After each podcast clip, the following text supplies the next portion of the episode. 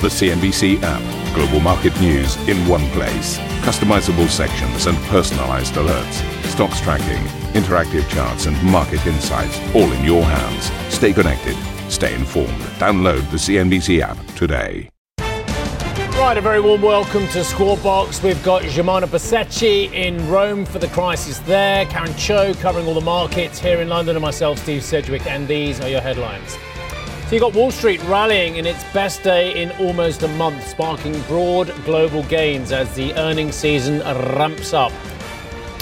Uh, Netflix, stem subscriber losses? Well, it's debatable. But anyway, reporting only half the fall that it originally feared amid strength in Asia and Latin America. The co CEO Reed Hastings uh, looking on the bright side. We're talking about, you know, losing 1 million instead of losing 2 million. So you know, our excitement is tempered by, you know, the uh, less less bad results. Germany is on edge ahead of the scheduled restart of the Nord Stream 1 pipeline, with preliminary testing reportedly pointing to a resumption in gas flows. Bailout talks for troubled gas supply Uniper reportedly near a conclusion, with the German government reportedly eyeing as much as a 30% stake in the utility firm. And Italian Prime Minister Mario Draghi prepares to face lawmakers in a day of crucial debate as the country's fractured parliament faces the risk of fresh elections.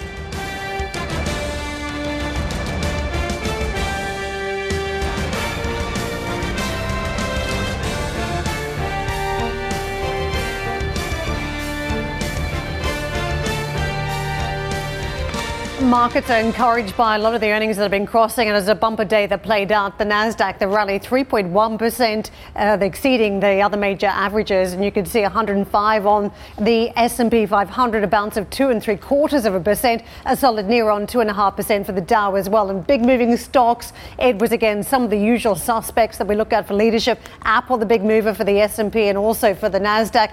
Goldman Sachs, a big driver for the Dow. But investors just parking aside some of those concerns concerns around the pace of monetary policy amid rising inflation at this point and really honing in on the, the numbers and, and the commentary that we had from some big bank CEOs. That was a real catalyst for the market just to unlock some gains at this point. But that said, we're still watching the Fed very closely ahead of big moves again next week. The market uh, still eyeing what they're seeing on the commodities picture, a slight decline there, but offset with still very firm inflation numbers and also commentary from CEOs that they are still seeing pricing pressure. So it was day in the green, and uh, we'll, we can see across various components of the market. Very strong for the banks, uh, very strong for FANG Plus stocks. If we switch over the chart, you can see the banking names, uh, 3.1% gain for the SPDR and S&P ETF, the uh, KBE. If we can take a look at those big banks, though, and you can see how it's playing out. 2.4% uh, pop JP Morgan and Bank of America, big gainer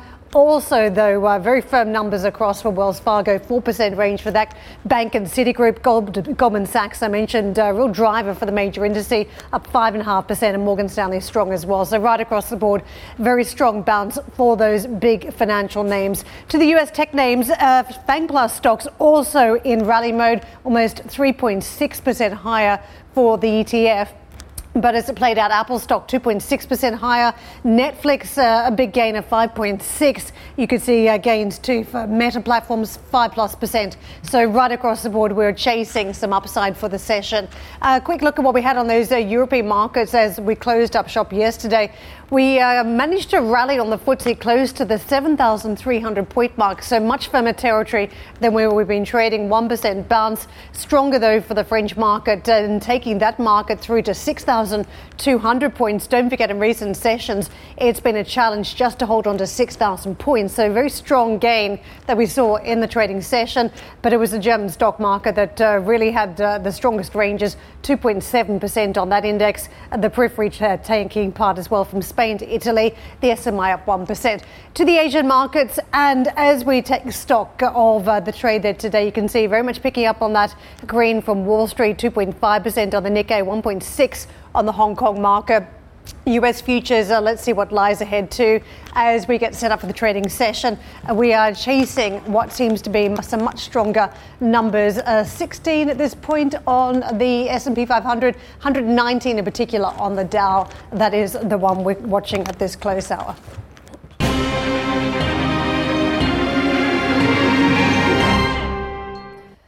And a lot of the trade today will be about Netflix, which jumped as much as 12% in after hours trade after the streaming giant reported fewer subscriber losses than expected, coming in at just under 1 million. The company expects to return to growth in the current quarter, with the forecast for 1 million new subscribers in the third quarter, although that is still more than 40% below analyst expectations.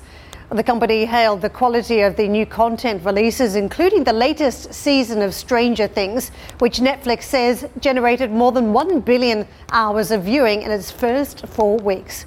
The co CEO, Reed Hastings, struck an upbeat tone on the earnings call.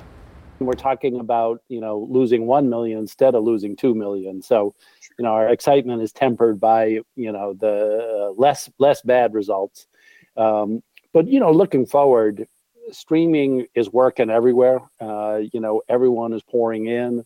Uh, it's definitely the end of linear TV over the next five, ten years. So very bullish on uh, streaming.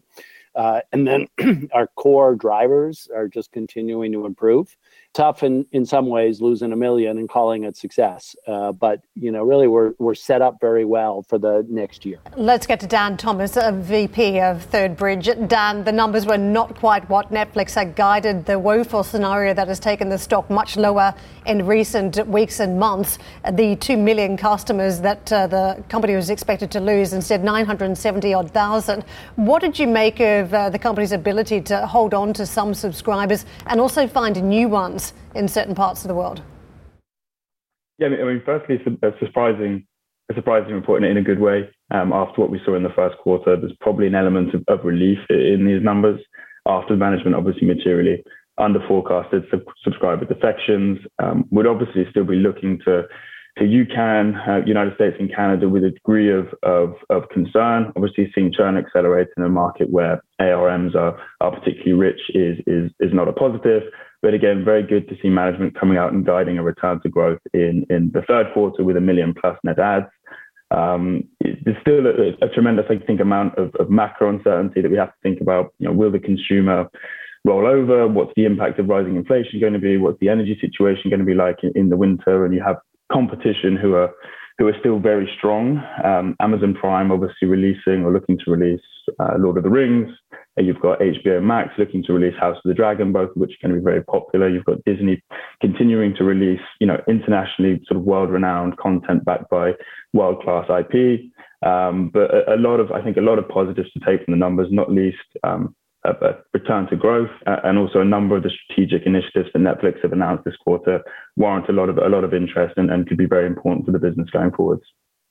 Dan, the uh, company citing all various different reasons for that slowdown in the subscribers from password sharing, competition, sluggish economy. But as we look at where they are gaining customers, it is in areas of the world where the margin or, or the, uh, the premium is lower. Does that count as we take a look at the earnings profile down the track that we're talking about addition of customers around Latin America, for instance?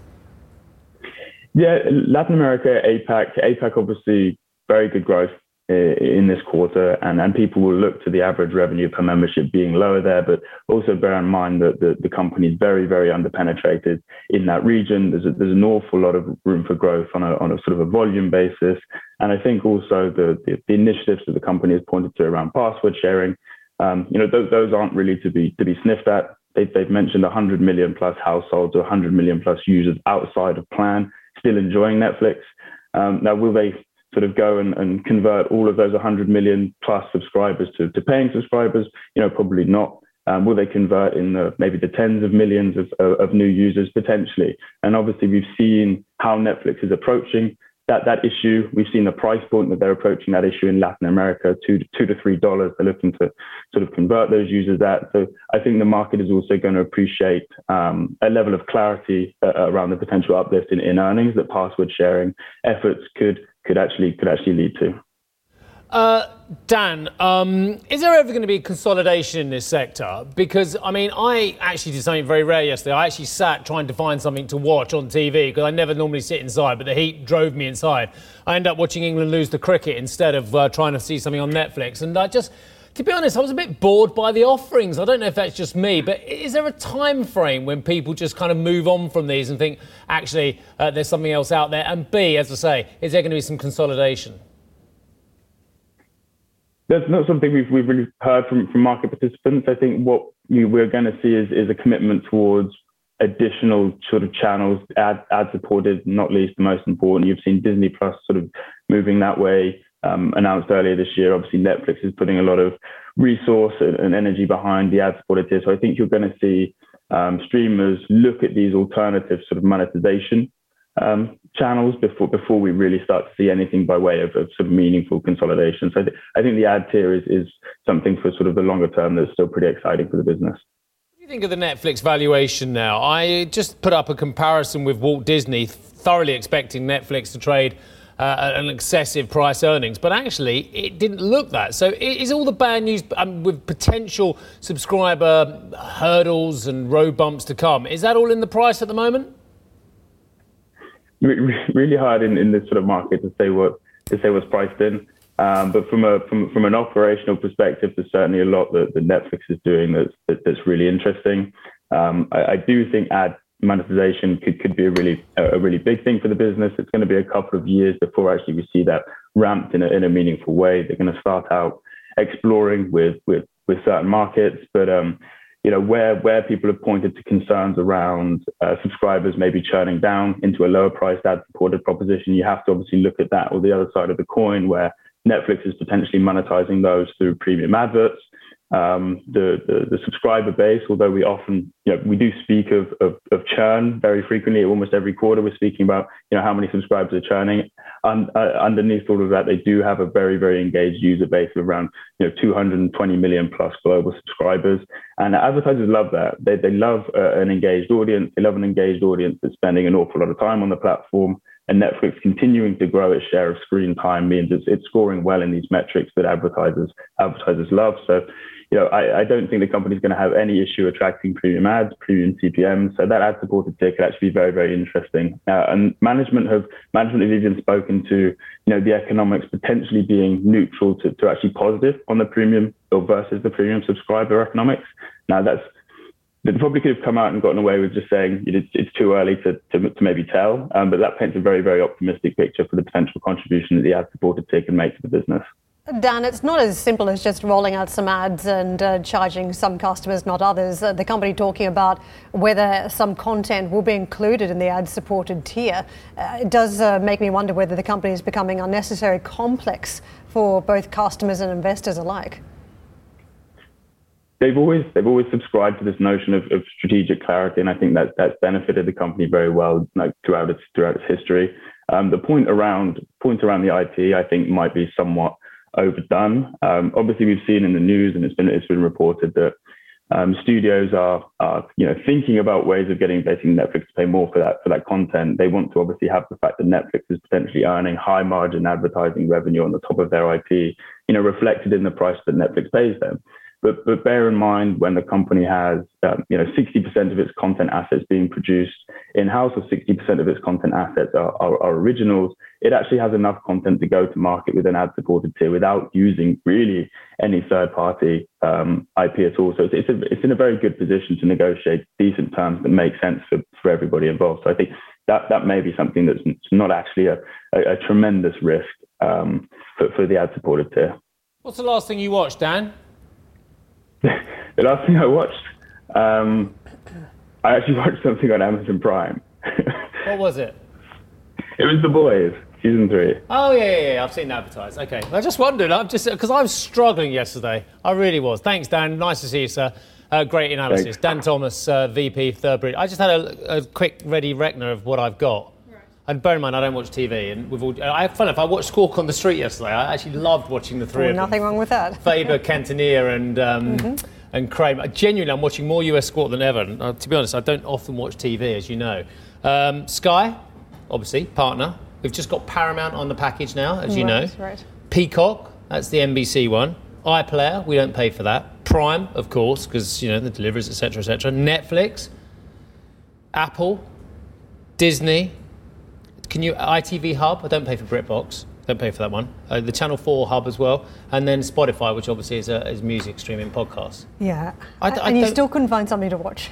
No, I watched the cricket. I watched South Africa thwart England quite well actually in the cricket. Right. I, I get. I don't. I can't. There's too many things to do. I started watching, um, oh, Nat, was it Anatomy of a Scandal the other day? Uh, okay.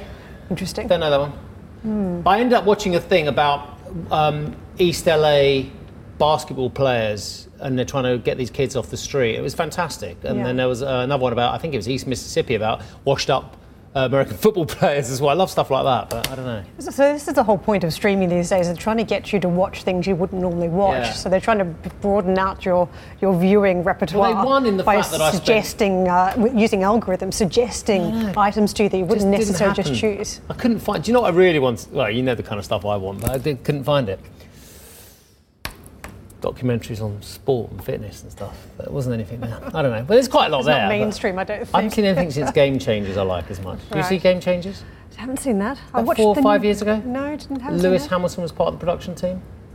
I think I'm more mainstream than you. I watched the new Bridgerton the other week Have a, have a look at Game Changers. I actually want you to because I'm fascinated to see what you think. Very interesting. Uh, that's not on Peacock or Sky, so I've got to be careful. Uh, Tesla releases second quarter results after the market closed today, with analysts expecting revenue of $17 billion and EPS of $1.80 per share. Uh, global deliveries for Tesla's electric vehicles fell nearly 18% in the second quarter. That was the firm's first quarter over quarter decline in two years amid a supply chain crunch, uh, factory shutdowns, and a shortage of raw materials. Meanwhile, Twitter. This was fascinating yesterday, really was. Twitter has won its motion for an expedited trial in its lawsuit against Elon Musk over his $44 billion deal for this social media platform. A Delaware court ordered the trial to take place in October. They just brushed aside a request from Musk's lawyers for a trial next year. Now, Mr. Musk claimed he wanted the later date in order to review and verify the percentage of spam accounts on Twitter. Okay, right, that's going to be fascinating, isn't it? All autumn. Right, coming up on the show, bracing for the worst, the European Union says it's taking no chances with gas suppliers from Russia, apart from the chances it's already taken over the last 20 years. Anyway, ahead of the release of its preparedness plan today. Oh, they're going to be prepared. Good, that's good news. Uh, more on that after the break. And the podcast, any good today? Uh, It's very good, and if you're not finding anything on streaming, you should definitely also go and have a look at our podcast. For more on the challenges facing the streaming sector, check out the Squawk Box podcast.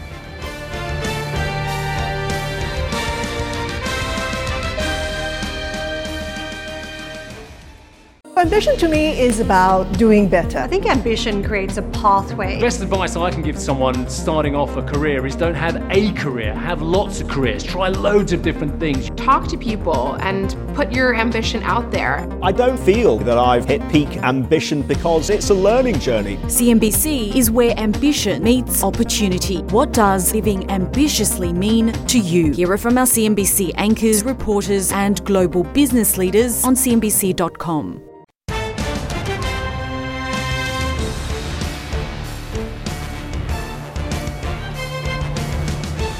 Russian gas flows through the Nord Stream 1 pipeline are expected to resume this week, but at a reduced capacity, according to multiple reports. The key pipeline has been offline since last week for annual maintenance, with Germany still on edge that Russia could refuse to restart supplies completely. Russian energy giant Gazprom has already declared a force majeure, saying extraordinary circumstances mean it cannot guarantee supply.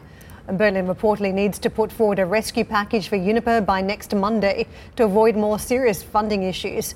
The German government is looking at a bailout deal of 15 to 30 percent equity stake, according to Reuters. It also considering a 5 billion euros in extra cash for the gas firm, with a less than 10 billion euro total commitment, according to Bloomberg. Uh, let's get out to Annette for more. Annette, a lot of moving pieces here. The market very closely watching Nord Stream 1 and capacity as uh, Europe tries to build up storage ahead of winter. But of course, there's bailout 2 in Germany with Uniper. Yes, exactly. I think um, the good news is that Russia is committed to send gas again through Nord Stream 1 as soon as probably tomorrow, um, albeit at a reduced capacity 40%. But still, um, at least according to most energy analysts I've been speaking to on the ground, that is not bad news because that is already a first step towards filling the storages needed for the winter period. When it comes to the Uniper bailout, um, it is a very tricky bailout. It's even more difficult than the Lufthansa one because of the engagement of the Finnish state. Essentially, what they're, they're doing right now is um, to think about a capital increase um, to for, for the German state um, to a nominal value of the shares uh, which then might give them a, um, a majority or um, yeah, a substantial minority in Uniper, which they then can control, of course. Um, in addition, there might be a silent participation. It's all according to the Lufthansa model, more or less. Um, from the timeline, what we're looking at now, talks are still ongoing. Details still have to be um, fixed, and there might be um, a, a, decision or um, at least a final round of discussion uh, in the Chancellery by Friday, and a, deal might be ready by Monday. So, all in all, they're also looking into extending another credit line from KfW because, as we know, um, the CEO of Uniper has been saying that they are burning cash in a volume of 30 to 40 million euro each day in order to fulfill their obligations because they have to they, they have to buy essentially the gas on the spot market and have to um, deliver to their clients to a very, very substantially lower price. And that is the key problem for Uniper right now. And that's why they are endangered of, of insolvency if they are not getting a state bailout. But it, it looks that the parties on the ground um, do find an agreement. And it was more tricky because, as I said, the Finnish state is also um, owning 80% of Uniper, and they needed to find a solution because Finland is not willing to put more money into the business. Yeah, that's fascinating. Everything you just said. Thank you very much indeed for that, Annette. Well, another aspect of the European crisis is being tackled by the European Commission which will present its emergency energy plan today, with the bloc already signalling it's working on the worst possible scenario.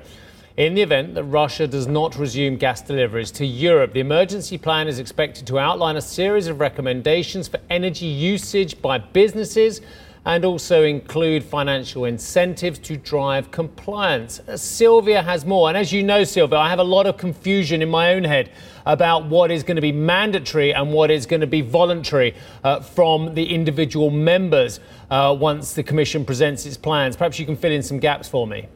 Well, when it comes to what will be voluntary or what will be mandatory, we don't have that detail yet, Steve. We have to wait for that press conference later on today. But indeed, one European official confirmed to me earlier this week that the proposal the Commission is presenting today will include specific targets on how member states can reduce their consumption of gas. And of course, this is very important within the context that we are right now, within this energy crisis, really, that uh, Europe is facing.